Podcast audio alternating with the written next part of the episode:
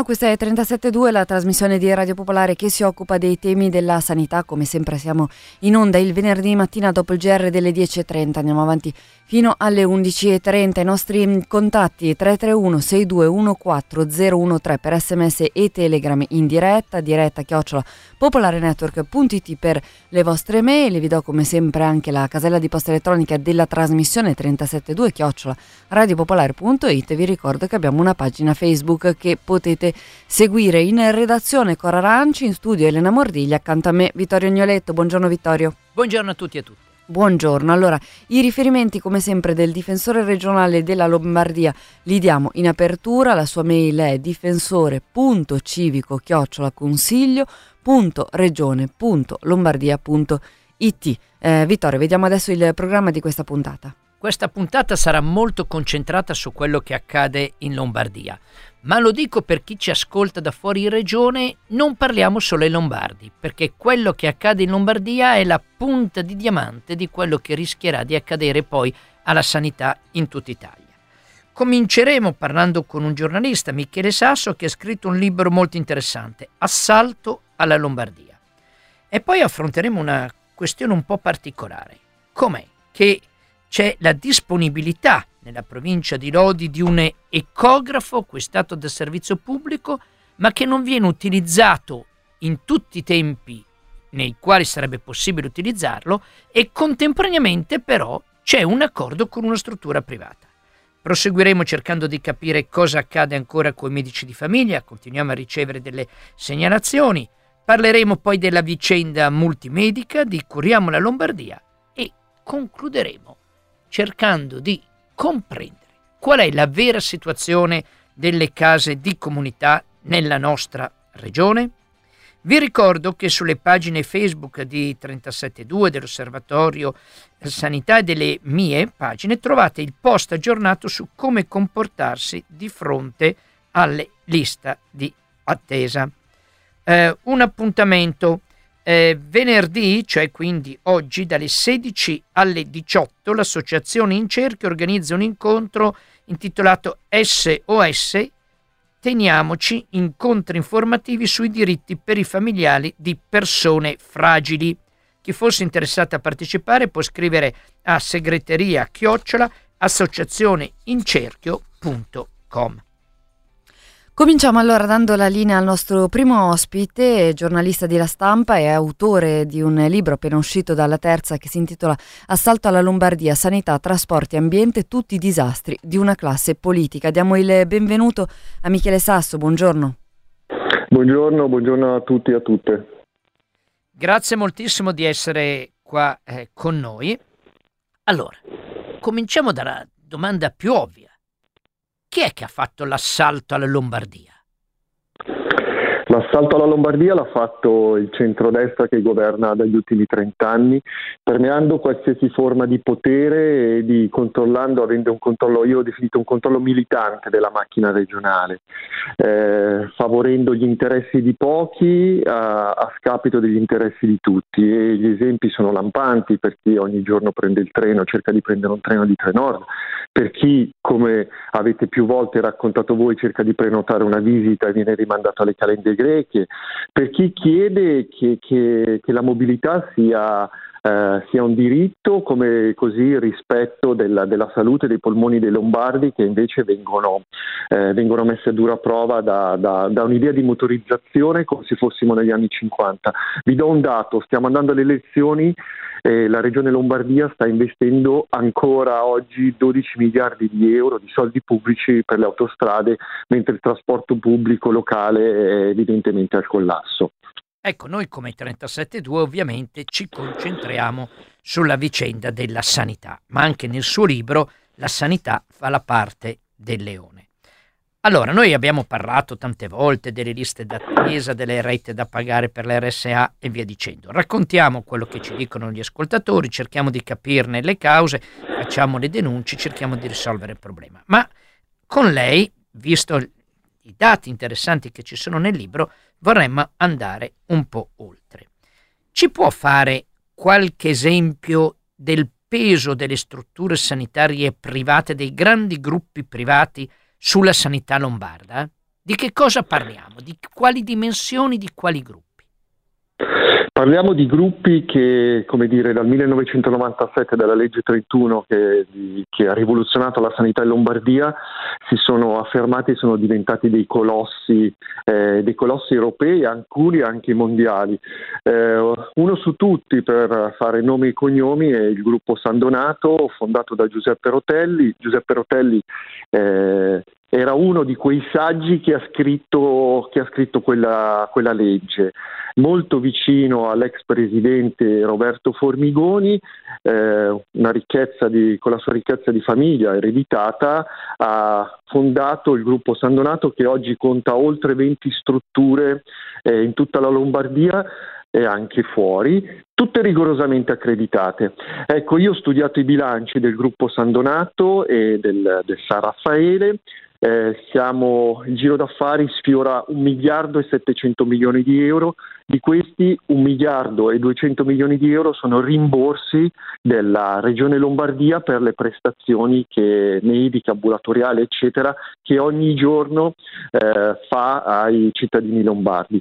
C'è un altro dato molto indicativo, il libro è pieno di dati, numeri, ma anche di storie, perché ho voluto raccontare le storie delle persone, di chi si scontra con questo Moloch chiamato Regione Lombardia. Ogni anno i lombardi cercano di prenotare delle visite attraverso il servizio sanitario regionale e non ci riesco e non ci riescono, si rivolgono ai privati e spendono 2 miliardi e 500 milioni di euro in sanità privata, in assistenza privata. Ecco, rimaniamo su un numero che lei ha dato e confermo. Il libro è molto interessante ed è pieno di dati. Allora, se eh, ho capito bene, possiamo dire che i due terzi del bilancio del gruppo San Donato in Lombardia arrivano da rimborsi pubblici, ho capito bene? È esattamente così. Nessuno vuole demonizzare le eccellenze che ci sono nel, nel settore pubblico nel settore, e nel settore privato, ma chiediamo un maggiore controllo da parte di Regione Lombardia. Chiediamo che, quel, che, che il privato fornisca anche quelle, quei servizi meno remunerativi e non si concentri soltanto su quelli che danno i rimborsi eh, più alti per le, per le prestazioni che vengono erogate.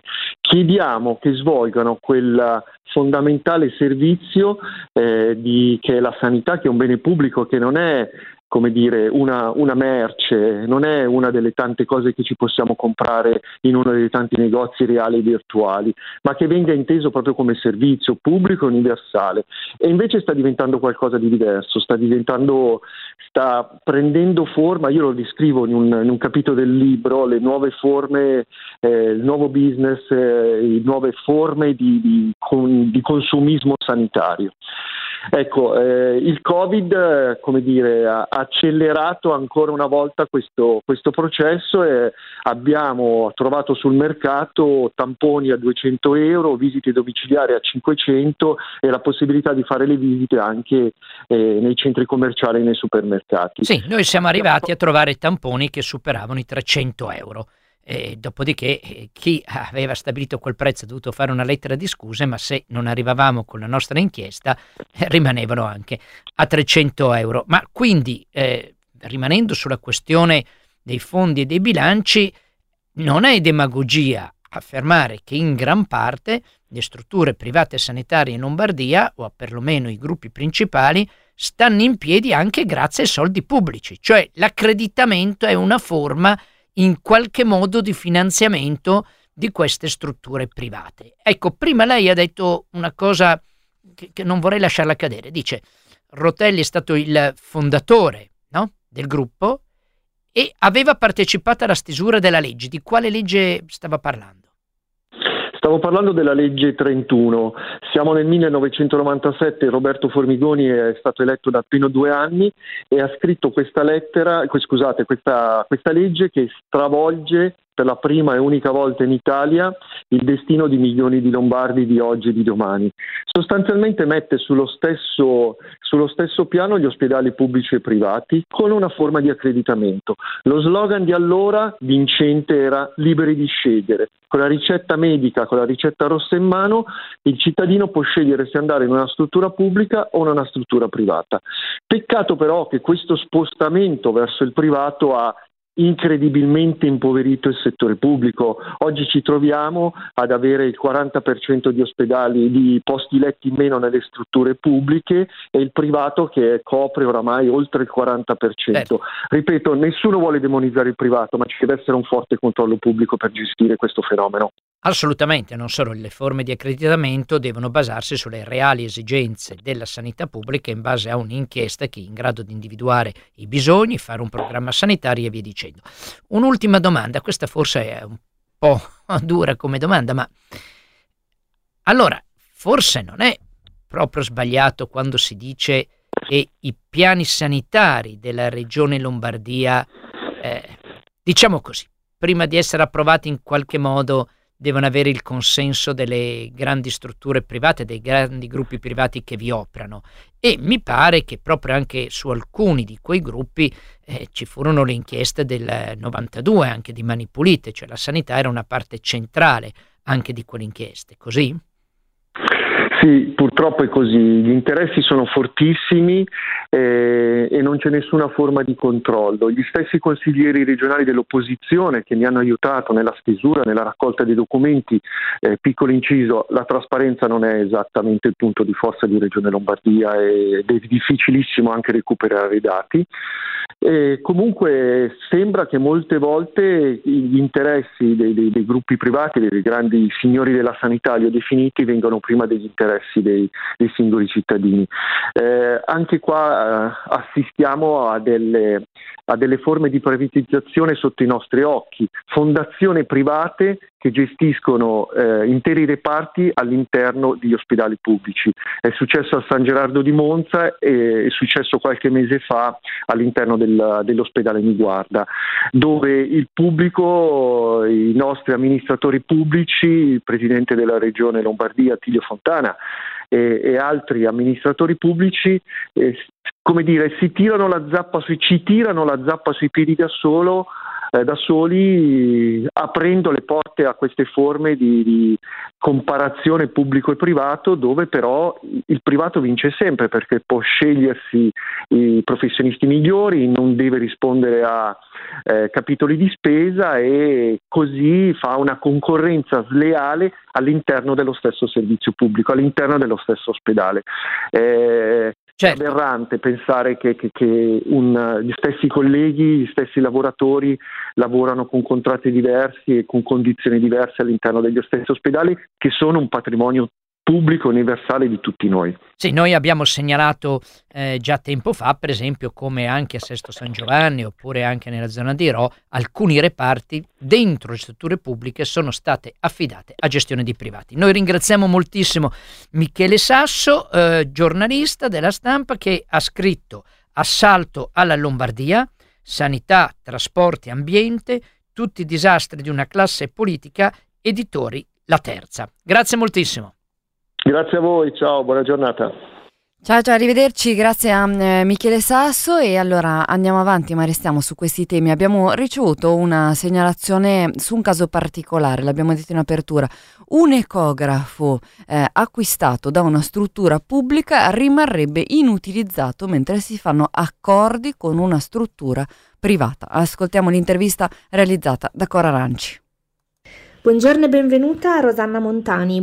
Buongiorno a voi. Consigliera comunale eh, a Codogno per la lista civica Codogno Insieme 2.0 ed è nostra ospite oggi perché appunto come consigliera comunale ha ricevuto delle segnalazioni che riguardano il funzionamento dell'ospedale di Codogno che eh, diciamo da, dalla pandemia in poi ha visto ridotto in particolare il servizio di ecografie. Eh, signora Montagna, lei la parola, che cosa sta succedendo? Questo è uno dei tanti problemi purtroppo che nel tempo si sono manifestati presso l'ospedale di Codogno, consiglio ospedaliero.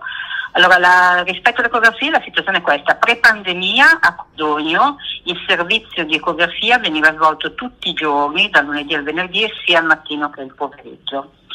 Eh, post pandemia questo servizio è stato ridotto, quindi solo lunedì svolta, le, vengono svolte le coreografie al mattino e al pomeriggio, dal martedì e venerdì solo il pomeriggio.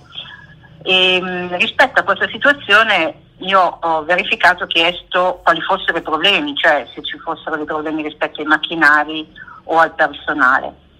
In realtà il, l'apparecchiatura è più che valida, è relativamente pienamente funzionante e a Codogno attualmente sono presenti 5 medici radiologi che tornano sia mattina che pomeriggio, danno una mano anche all'ospedale Casale e addirittura mi dicono siccome sono sottoimpiegati vengono mandati anche a Rodi. Quindi direi che non è un problema né di carenza di personale né di carenza di apparecchiature. E quindi la domanda sorge spontanea perché terminata la pandemia non viene ripristinato questo servizio eh, che tra l'altro è richiesto e che garantirebbe la copertura del servizio per tutti i cittadini non solo di Codogno ma della cosiddetta bassa lodigiana che diversamente devono recarsi a Lodi con una serie di problemi anche logistici e organizzativi. Ecco, invece a Lodi che cosa succede? A Lodi ci sono operative dal lunedì al venerdì due macchine di ecografi con due medici presenti e che chiaramente però non, non riescono a supportare tutte le richieste.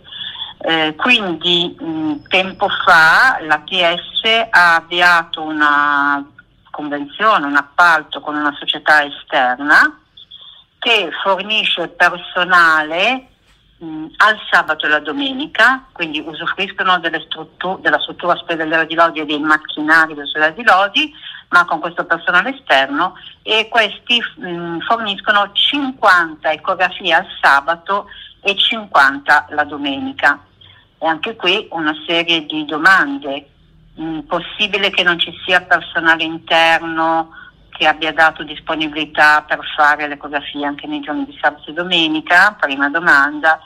Seconda domanda mi chiedo se la copertura dei costi per ATS sia com- completa, globale, perché i ticket che gli utenti pagano non credo possano coprire ciò che eh, deve essere erogato come contributo per questo servizio esterno. Quindi tutto questo insieme di situazioni eh, mi fanno riflettere e mh, mi pongono dei quesiti, appunto, come si fa a non pensare a migliorare una serie di servizi quando basta veramente poco, visto che le risorse eh, strutturali e, e, di personale in questo caso per fortuna ci sono rispetto a altre situazioni invece carenti e deficitarie.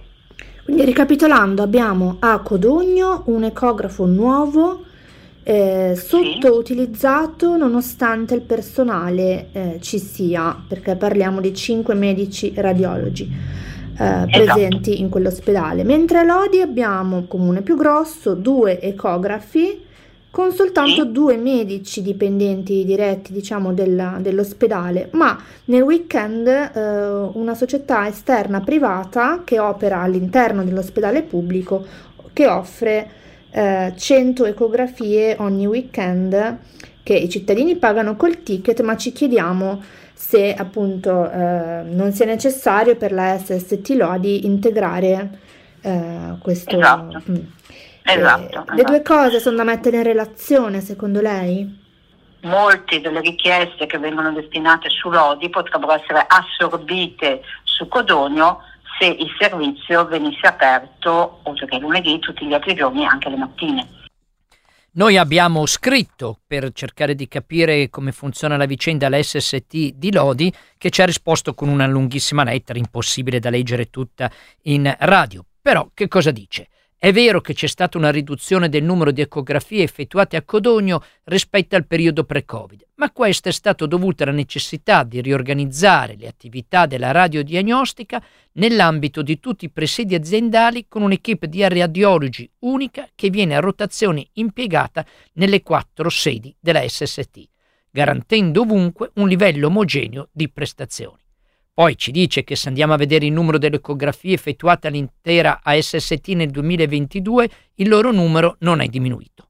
E poi continua dicendo vorremmo ricordare anche che quella stessa equip oggi garantisce prestazioni che prima non venivano effettuate nel nostro territorio come alcune procedure di radiologia interventistica. Qui abbiamo il solito problema quando noi scriviamo alle strutture che ci rispondono un po' quello che vogliono loro. Noi avevamo posto eh, delle domande estremamente precise, e cioè avevamo chiesto il fatto che l'uso dell'ecografo venga poi appaltato a strutture private che entrano nell'ospedale di Lodi, porta un costo in più per la sanità pubblica o viene tutto coperto direttamente dal ticket dei cittadini? Era una cosa molto semplice, ma era questo che noi abbiamo chiesto e su questo non è arrivato assolutamente nessuna risposta. Avevamo anche chiesto come mai l'ecografo a Codogno non potesse essere utilizzato di più e anche queste domande rimangono in sospeso. Beh, d'ora in poi noi quando scriviamo alle strutture diremo che se vogliono rispondere devono venire in trasmissione perché così almeno si può interloquire. Eh, riceviamo anche altre eh, segnalazioni che non riguardano eh, più la vicenda ecografo pubblico a Codogno, ma riguardano, come al solito, la difficoltà di prenotare visite. Per esempio, Daniela ci scrive: Da dicembre ho tentato invano di prenotare una visita dermatologica al poliambulatorio di Via Farini a Milano, dove mi reco di solito, sia telefonicamente sia recandomi di persona in loco. Mi hanno detto che sta per essere accorpata all'ospedale Sacco e anche al CUP di Via Farini non prendono più prenotazioni. Qui a forza di accorpare qualcosa, disaccorpare qualcosa, spostare da una TS a una SST e via dicendo, non si riesce più a prenotare nulla. L'abbiamo già visto con l'ambulatorio Doria. E restiamo sempre sul malfunzionamento della sanità lombarda e torniamo a parlare di medici di famiglia perché abbiamo ricevuto l'ennesima segnalazione appunto sui medici di famiglia. Andiamo a ascoltare questa intervista. Buongiorno e benvenuta Patrizia, una nostra ascoltatrice. Buongiorno a voi e grazie per uh, averci accolti nella trasmissione qua- della quale siamo molto contente. Grazie a voi, eh, ci avete scritto Patrizia insieme a una sua amica che appunto hanno problemi con il medico di medicina generale. Patrizia, a te la parola, raccontaci cosa sta succedendo, cosa succede ormai da tempo. Allora, dal dicembre del 2019 il nostro medico di base, abbiamo entrambi lo stesso medico, eh, si è ammalato. Abbiamo poi saputo che ha avuto un incidente, quindi da gennaio 2021 siamo senza medico. Eh, sostituti vari anche per poco tempo purtroppo e nell'ultimo periodo addirittura siamo arrivati al sostituto del sostituto. Abbiamo entrambe 70 anni, eh, Giovanna ha problemi di pressione e quindi dovrebbe essere seguita dal medico di base per tutti i controlli che non sta più facendo dal 2017. Eh, io sono un paziente fragile, sono affetta da miastenia gravis con tutte le conseguenze legate a questo genere di malattia. Per fortuna sono seguita molto bene dal, dall'ospedale Besta i fatti salienti, cioè al di là del disagio di avere il medico che non ti risponde, cioè, rispondono, perché non è che non rispondono questi medici, uno è cortese, l'altro un po' meno, mandi le mail, mai visti in faccia, io dal 2021 non ho mai visto uno di questi medici in viso. Per quanto mi riguarda, per fortuna sono assistita dal Besta e poi un'assicurazione privata per cui quando ho bisogno mi rivolgo alla sanità privata il fatto che più mi ha colpito è stato ad ottobre, eh, avevo la febbre, che per me non è certo un fattore secondario, anzi al contrario, eh, ho chiamato per avere una visita domiciliare che ovviamente non è mai avvenuta, nessuno mi ha dato indicazioni e alla fine mi sono dovuta rivolgere a una guardia medica privata perché la febbre continuava a salire e avevo assolutamente bisogno di capire che cosa mi stesse succedendo. La vicenda di Giovanna è invece eh, ancora più complessa perché eh, nell'aprile del 2022 ha cominciato ad avere mal di schiena, camminava tutta storta. A giugno del 2022, siccome non, non riusciva ad ottenere da parte del medico di base che non c'era, eh, si è fatta a pagamento presso Sant'Agostino una radiografia e una visita fisiatrica e le è stata prevista una risonanza magnetica.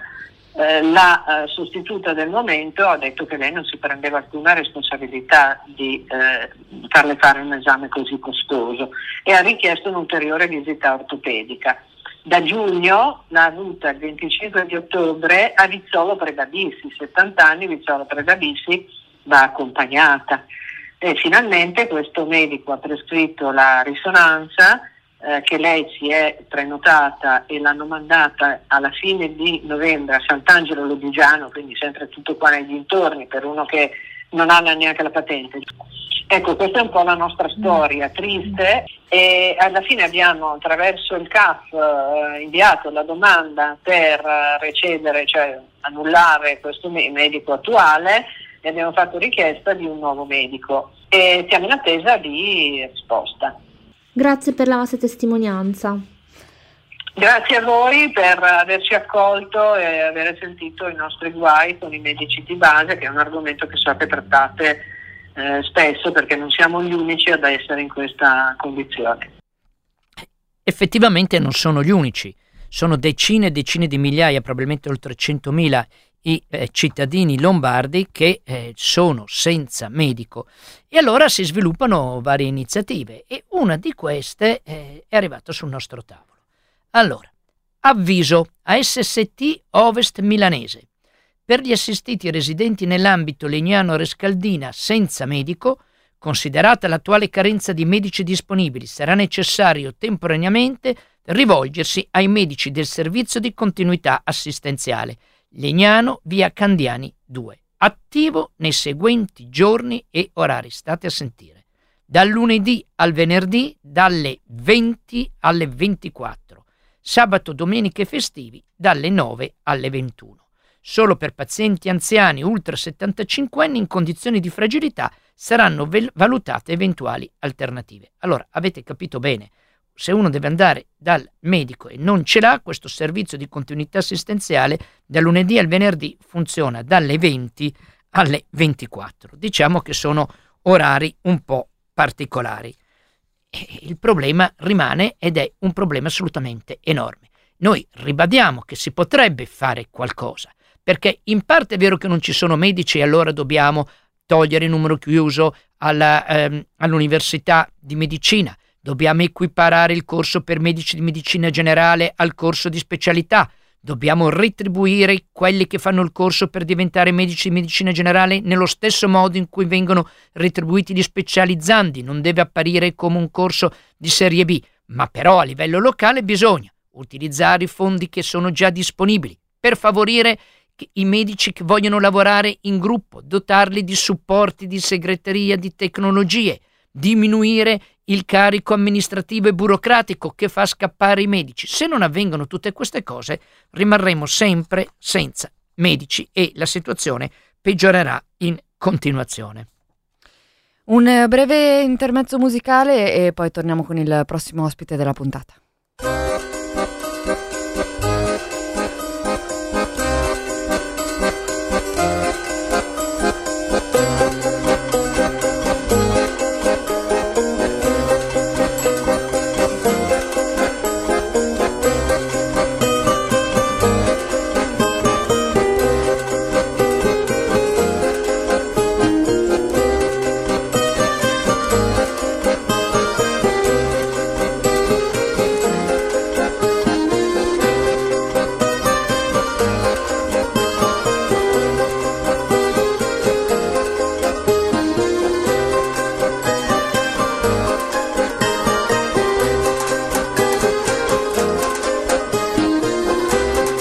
Allora andiamo a dare il bentornato ai nostri microfoni a un ospite che spesso è con noi, il dottor Marco Caldiroli, presidente nazionale di Medicina Democratica. Buongiorno, bentornato. Buongiorno a tutti e a tutte. Grazie di essere qua con noi. Allora, noi vorremmo con te affrontare due temi. Il primo è la vicenda multimedica.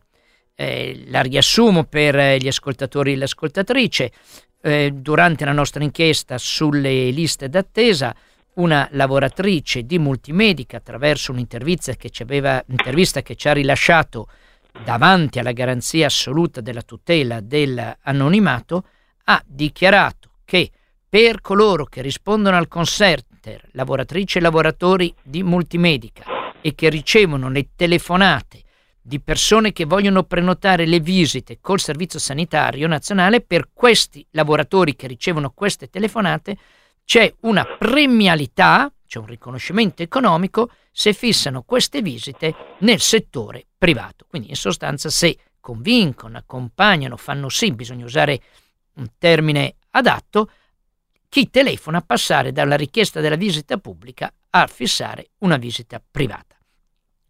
I sindacati ai CGL e Cislewil hanno negato di essere coinvolti in questa pratica. L'RSU ha minacciato di diffida Multimedica. Multimedica con un suo comunicato ha confermato questa situazione. Di fronte alle nostre insistenze, Regione e ATS hanno inviato degli ispettori. Noi abbiamo chiesto di avere la relazione conclusiva da parte degli ispettori e ad oggi non è arrivata. Ma su questo campo si è mossa anche Medicina Democratica. Per rimanere sulla notizia, prima di dare la parola a Marco Caldiroli, leggo un messaggio che è arrivato su Facebook, scritto da Orietta. Ho chiamato Multimedica per prenotare una visita ortopedica col Servizio Sanitario Nazionale. Stendiamo un velo sull'attesa, 35 minuti per parlare con un'operatrice. La visita avverrà il 10 gennaio 2024, ma il suggerimento è la tariffa smart, cioè quella a pagamento. Conclude Orietta, viva la sanità lombarda. Allora, Marco Caldiroli, cosa avete fatto come Medicina Democratica? No, non appena eh, il programma ha segnalato questa situazione, abbiamo, ho deciso di fare una formale richiesta di accesso agli atti a Multimedica, chiedendo appunto tra gli altri la documentazione riguardante questi accordi di premialità interni. Questo è successo il 13 di dicembre. Multimedica ha risposto esattamente un mese dopo e per questa parte della nostra richiesta ha sostanzialmente detto che leggo testuale, trattandosi di aspetti attinenti all'organizzazione interna di un ente di diritto privato, come tale non soggetta agli obblighi di pubblicità e trasparenza di cui alla, alle norme vigenti, non, eh, non ci ha fornito alcuna documentazione. Questo è abbastanza paradigmatico, visto che siamo in una regione in cui si parla di equivalenza pubblico-privato, in cui il privato, pur eh, caricandosi diciamo così, di un servizio pubblico, non vuole caricarsi anche dei suoi doveri che sono pari a quelli che dovrebbero essere pari a quelli di un servizio pubblico. Quindi in qualche modo prendono il, gli aspetti buoni, profittevoli del, di questo rapporto con il Servizio Sanitario Nazionale, ma non vogliono eh, garantire anche quella parte di trasparenza che invece a cui è tenuta qualunque ente pubblico. Di fronte a questa risposta noi stiamo preparando un ricorso al TAR perché ci sembra appunto che questo principio che un ente, ancorché privato, che si prende carico di un servizio pubblico deve essere trasparente come qualunque altro ente pubblico e quindi speriamo sotto questo profilo di fare giurisprudenza positiva e quindi di dare una maggiore trasparenza in futuro anche da parte di Multimedica piuttosto che di altre strutture private nel campo sanitario. Voi pensate, pensate sì? di fare una richiesta di accesso agli atti anche a Regione e ATS per conoscere il risultato di questa ispezione? L'abbiamo già fatta, nel senso circa dieci giorni fa abbiamo dato tempo ovviamente alla, all'assessorato del welfare di espletare quello che ha detto eh, questa ispezione nei confronti di multimedia per capire che, esattamente cosa è successo, quindi una decina di giorni fa ho mandato una richiesta di accesso agli atti per avere copia dei rapporti o comunque avere conoscenza di quanto è risultato dall'ispezione e su quello siamo in attesa di una risposta da parte dell'assessorato. Entro quanto devono rispondere? Entro 30 giorni dalla richiesta, Multimedica ha risposto esattamente al trentesimo giorno da, da quando l'abbiamo eh, richiesta loro, per cui conto che entro metà di, di, febbraio dovrei avere, o poco più, dovrei avere anche la risposta eh, positiva o negativa più o meno completa da parte dell'assessorato. Altrimenti anche in quel caso si apre la possibilità del TAR, giusto? diciamo che magari essendo un ente pubblico forse il passaggio che andrebbe fatto prima è presso il difensore civico e poi eventualmente si può pensare al TAR. Ecco, allora anche da iniziative di questo tipo è nata l'idea tra un gruppo di professionisti e di attivisti, nella quale è coinvolto Marco Calderoli, sono coinvolto io ed altri, di costruire il sito curiamolalombardia.it e di lanciare l'idea di un assessorato ombra sulla sanità. Assessorato che è un lavoro collettivo, non è una singola persona. Come mai? Perché e quali sono gli obiettivi che ci si pone? Beh, diciamo che eh, alla base c'era tutto un processo che è nato eh, anche nei confronti della, della, vicenda elettorale che ha voluto portare l'attenzione di tutti i partiti l'importanza eh, e la priorità che ha l'aspetto della salute dei cittadini, in particolare lo strumento sanità per garantire loro, i, i, loro diritti costituzionali che a nostro avviso in Lombardia grazie alla privatizzazione non sono assolutamente garantiti. Per dare continuità a questa, a questa iniziativa abbiamo creato questa Curiamo Lombardia eh, che ha due obiettivi principali. Il primo appunto quello dell'assessorato Umba, che vuol dire in sostanza chiunque sarà il vincitore delle prossime elezioni, un soggetto che eh, guarda e controlla che sta dietro le spalle eh, sul collo diciamo così, del, del futuro assessore e futura direzione generale del welfare per eh, vedere le, le attività, le, le, delibere che vengono via via eh, emanate e ovviamente anche spingere affinché magari eh, gli atti a, prendano una, quella, la direzione che a nostro avviso è, è, è corretta e che è dentro anche nel, nei 23 punti che le associazioni hanno presentato a, a novembre a, a tutti i partiti. L'altro aspetto è quello di cercare di far diventare eh, quelle segnalazioni che in particolare dalla tua trasmissione eh, pre- di cui si prende carico e che poi cerca in qualche modo di, di risolvere, di farle diventare un'attività eh, di carattere pubblico, cioè di prendere eh, la situazione, il problema di carattere individuale e far, eh, farli diventare un problema di carattere collettivo e quindi spostare eh, l'attenzione e l'azione su un'azione collettiva, non semplicemente, che ovviamente è comunque importante risolvere il problema alla singola persona, ma fare in modo che tutte le persone abbiano gli strumenti per poter affrontare i problemi che si possono porre dai che, che, tu, che, tu, segui, in particolare lista attesa, annessi e connessi, ma di farli in una maniera collettiva e quindi rafforzando poi anche una possibile azione nei confronti degli enti per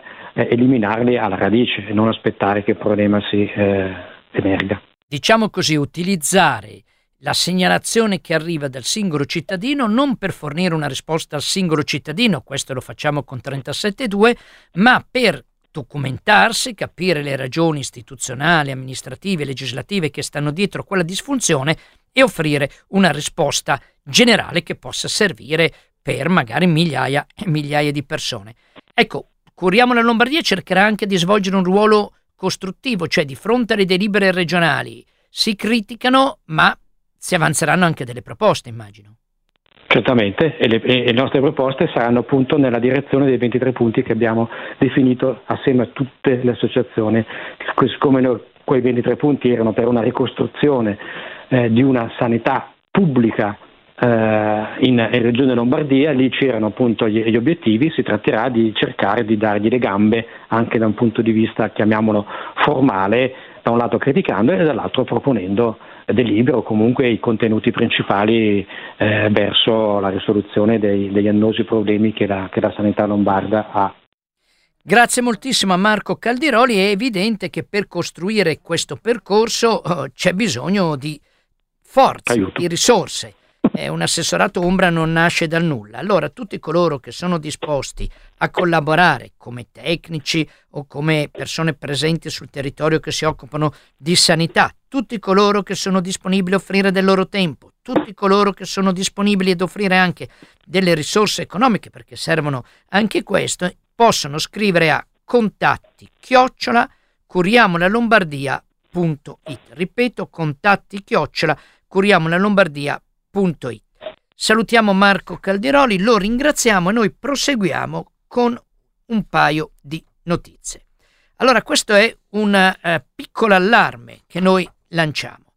Attenzione, perché a proposito della sanità in Regione Lombardia, un ascoltatore ci ha segnalato come la Regione sia tornata alla carica, o direi io forse non ha mai smesso, di proporre il gestore alle persone con patologie croniche. Sappiamo che in alcuni casi la richiesta di aderire al gestore sta arrivando proprio in questi giorni e talvolta proprio attraverso il proprio medico di famiglia, il quale a sua volta ha aderito a un gestore. gestore può essere anche un ente privato. Allora, per ora noi ci limitiamo a suggerirvi di non rispondere a queste lettere e a questo invito e eventualmente di andare a recuperare nei podcast di 37.2 le tante puntate dedicate a questo tema che abbiamo fatto prima della pandemia. Ma vi assicuriamo che a questo punto purtroppo siamo costretti a tornare a parlare del gestore in Regione Lombardia e lo faremo nelle prossime puntate. E un altro argomento di, di, cui si parla molto in sanità sono le case di comunità. Cerchiamo allora di fare il punto della situazione. Abbiamo al telefono il dottor Angelo Barbato, che è psichiatra al Mario Negri del coordinamento Dico 32. Salute per tutte e tutti. Buongiorno e benvenuto. Salute a tutte e tutti. Buon lavoro. Grazie Angelo di essere qua con noi, come faccio con tutti i colleghi. Ti ringrazio tutti, di avermi chiamato. Con tutti i medici ci diamo del tu. Allora, cosa hai scoperto su questa questione delle case di comunità? Cioè, quante sono? Possiamo avere tutte le informazioni? Ci puoi dare un'indicazione su un sito, qualcosa dove andare a vedere cosa realmente c'è sul territorio di, al di là della pubblicistica realizzata dalla regione? Qual è la situazione? Allora, premetto che quando la prima casa di comunità è stata aperta in Lombardia, che è stato nel dicembre 2021 a Milano in via Rugabella, noi come Dipartimento di Politiche per la Salute dell'Istituto Mario Negri abbiamo deciso di fare un'indagine conoscitiva sulle case di comunità, cioè man mano che si aprivano di andare a vedere che cosa c'era dentro, che servizi offrivano, come funzionavano. Allora, e questo ci siamo prefissi di fare questo compito finché non fossero completate tutte le 216 case di comunità previste. Ora, devo dire che la raccolta di queste informazioni fino a un certo punto non è stata difficile perché la regione Lombardia, e devo dire una volta tanto faceva una cosa utile, cioè la regione Lombardia nel suo sito dedicato alle case della comunità presentava un percorso con delle date. Ogni data corrispondeva alla inaugurazione di una casa della comunità, si cliccava la data e veniva fuori un opuscolo informativo sulla casa di comunità e il collegamento al sito. Purtroppo questo è avvenuto fino al 24 novembre. Dopo il 24, cosa è successo? Che a un certo punto noi ci siamo accorti all'inizio, subito dopo le vacanze di Natale, che dopo il 24 novembre questo sito non era più aggiornato. E ci siamo, ci siamo meravigliati perché a noi risultava che a dicembre fossero state aperte altre case della comunità. Allora abbiamo telefonato in regione alla direzione welfare c'è stato un rimbalzo da un funzionario all'altro, tutti molto gentili devo dire, però insomma per farla breve, a un certo punto la, uh, la, direzione welfare della regione Lombardia ci ha detto noi non abbiamo più un elenco completo delle case di comunità e non lo mettiamo sul sito, o meglio, c'è chi sa queste informazioni ma non le, non le può mettere sul sito. Chi mette le informazioni sul sito non sa quante sono le case di comunità. Questo ci ha stupito, devo dire, obiettivamente e allora abbiamo, ci siamo rivolti a fonti così estemporanee, la stampa che ci informava è stata aperta la casa della comunità nel posto X. Successivamente abbiamo appurato che la regione qualcosa ha fatto. Non voglio dire che l'abbia fatto perché l'abbiamo, gliel'abbiamo chiesto noi, sarebbe presuntuoso pensarlo, però diciamo a un certo punto a gennaio sono, è comparsa una informazione sul sito della regione, che però è fatta così. Il sito della regione riporta questo, ce l'ho qui davanti in questo momento. Nel mese di dicembre e gennaio sono state aperte 51 case di comunità e in totale sono 90. Però non ci dà nessuna informazione su quali sono queste case di comunità e quando sono state aperte e non ci dà più l'opuscolo informativo su ciascuna casa di comunità. Quindi noi sappiamo che sono 90, dice la regione, a noi ne risultano di meno, ne risultano circa 60, però può darsi benissimo che 30 ci siano sfuggite. Però scusate, se sono sfuggite a noi, che siamo un istituto di ricerca, che facciamo questo lavoro, che andiamo a cercare le informazioni, figuriamoci il cittadino che vuole sapere dove sono le case di comunità, che cosa deve fare. 30, come fanno ad essere, a, a, mancare informazioni su 30 casi di comunità su 90? Comunque, la Regione Lombardia rimanda al sito delle ASST. Il sito delle ASST bisogna consultarlo una per una e sono 26, 27 SST, una non ha case di comunità, sono 26 e bisogna andare una per una a consultarlo, ma i siti dell'SST non sono sempre aggiornati, sono, portano, riportano notizie frammentarie, insomma è diventata una impresa difficile avere queste informazioni. Ciò detto, noi non vogliamo dire che non ci sia una collaborazione, anzi io devo dire che noi che andiamo a visitarle una per una tutte le case della comunità, oltre a cercare informazioni istituzionali, abbiamo trovato spesso un'ottima accoglienza da parte degli operatori, soprattutto degli operatori di base che sono in prevalenza infermieri perché medici di medicina generale ce ne sono pochissimi nelle case di comunità. Quindi noi siamo stati anche bene accolti. Devo dire che le informazioni istituzionali sono molto carenti però, purtroppo, e quindi è uh, difficile orientarsi. Allora, noi abbiamo una rete di collaboratori, di volontari o persone del nostro istituto che si è presa l'incarico di andare a seguire una per una le case della comunità. Finora una, mettiamo, mettiamo i dati in una piattaforma elettronica. Finora noi ne abbiamo censite circa 60 e abbiamo i dati su circa 35. Ci ripromettiamo entro il mese di febbraio di elaborare i dati su tutte le case di comunità che abbiamo censite e li renderemo pubblici. Sarà nostra cura mandarli anche, anche alla vostra trasmissione naturalmente e ci impegniamo a fare un convegno eh, tra la fine di febbraio e i primi di marzo per dire qual è la situazione delle case di comunità. Ecco, ciò detto, devo far presente alcune cose, ci sono dei problemi. Io, I dati preliminari che noi abbiamo ci dicono che la maggior parte delle case di comunità, quando noi abbiamo, siamo andati a verificarle, non ha un responsabile, per esempio cioè sulle prime 24 che abbiamo visitato 14 non avevano un responsabile, che i, me- i medici di medicina generale sono molto pochi, ci sono infermieri e devo dire abbiamo trovato infermieri molto interessati al lavoro, una, un, collaboranti, questo io lo devo dire, ci ha fatto molto piacere. Okay. Però io non vorrei che questo patrimonio di professionalità e di interesse venga disperso in mancanza di una modalità di programmazione adeguata. Comunque, per dire, tornare alla domanda che tu mi hai fatto, se gli ascoltatori vogliono sapere dov'è un sito dove io posso sapere dove sono e quali sono le case della comunità, non esiste. Okay. O se esiste è così nascosto che noi non l'abbiamo trovato. Benissimo, noi eh, rimaniamo col dottor Angelo Barbato sul fatto che eh, ci manderà gli aggiornamenti del lavoro che stanno facendo con l'Istituto Mario Negri e noi li trasmetteremo ai nostri ascoltatori e alle nostre ascoltatrici e le pubblicheremo anche sulle nostre pagine Facebook perché così se qualcuno deve trovare una casa della comunità sa dov'è, sa se funziona, sa se c'è dentro qualcosa oppure no. Grazie moltissimo. Con grande piacere. Purtroppo di questa informazione. Nel frattempo c'è arrivata una richiesta su ma cosa si potrebbe fare per le liste d'attesa, date anche qualche aspetto informativo. Benissimo, cosa si potrebbe fare? Si potrebbero fare tante cose. Primo, stabilire che le strutture convenzionate accreditate col Servizio Sanitario Nazionale devono garantire uguali tempi nell'esecuzione degli esami sia a chi arriva col Servizio Sanitario Pubblico sia a chi arriva privatamente. La differenza è semplicemente che chi paga può decidere di scegliere il medico e l'equipe o l'orario e il giorno nel quale fare la visita, ma non può essere il portafoglio a determinare i tempi. Quindi, se una struttura si accredita per una parte e non si accredita per l'altra, i tempi di attesa nel pubblico e nel privato di quella stessa struttura devono essere esattamente gli stessi.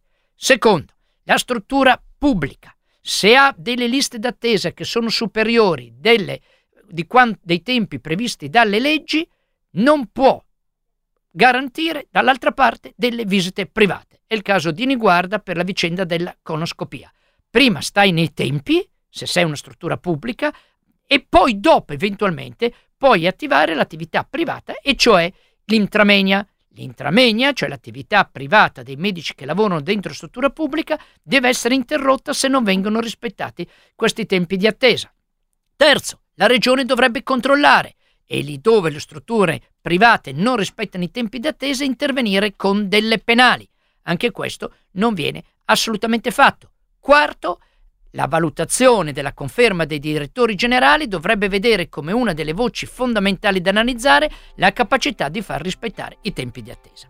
Per ora mi fermo qui, ricordo solo una cosa importante, c'è ancora qualche giorno per sostenere eh, la grande mostra di manifesti di prevenzione sulla sanità eh, organizzati da Smarketing, articolo 32, allora andate sul crowdfunding e andate a cercare Art 32 su produzionidalbasso.com c'è la possibilità di sostenere questa importante iniziativa che è la produzione di kit di manifesti sulla prevenzione adatti per le scuole medie, inferiori e superiori produzionidalbasso.com. Il progetto si chiama Arta 32 come l'articolo della Costituzione che garantisce la tutela della salute. Grazie Vittoria a Cora Aranci. vi saluta adesso. E grazie Cora Aranci in redazione. Un saluto da Elena Mordiglia. A presto.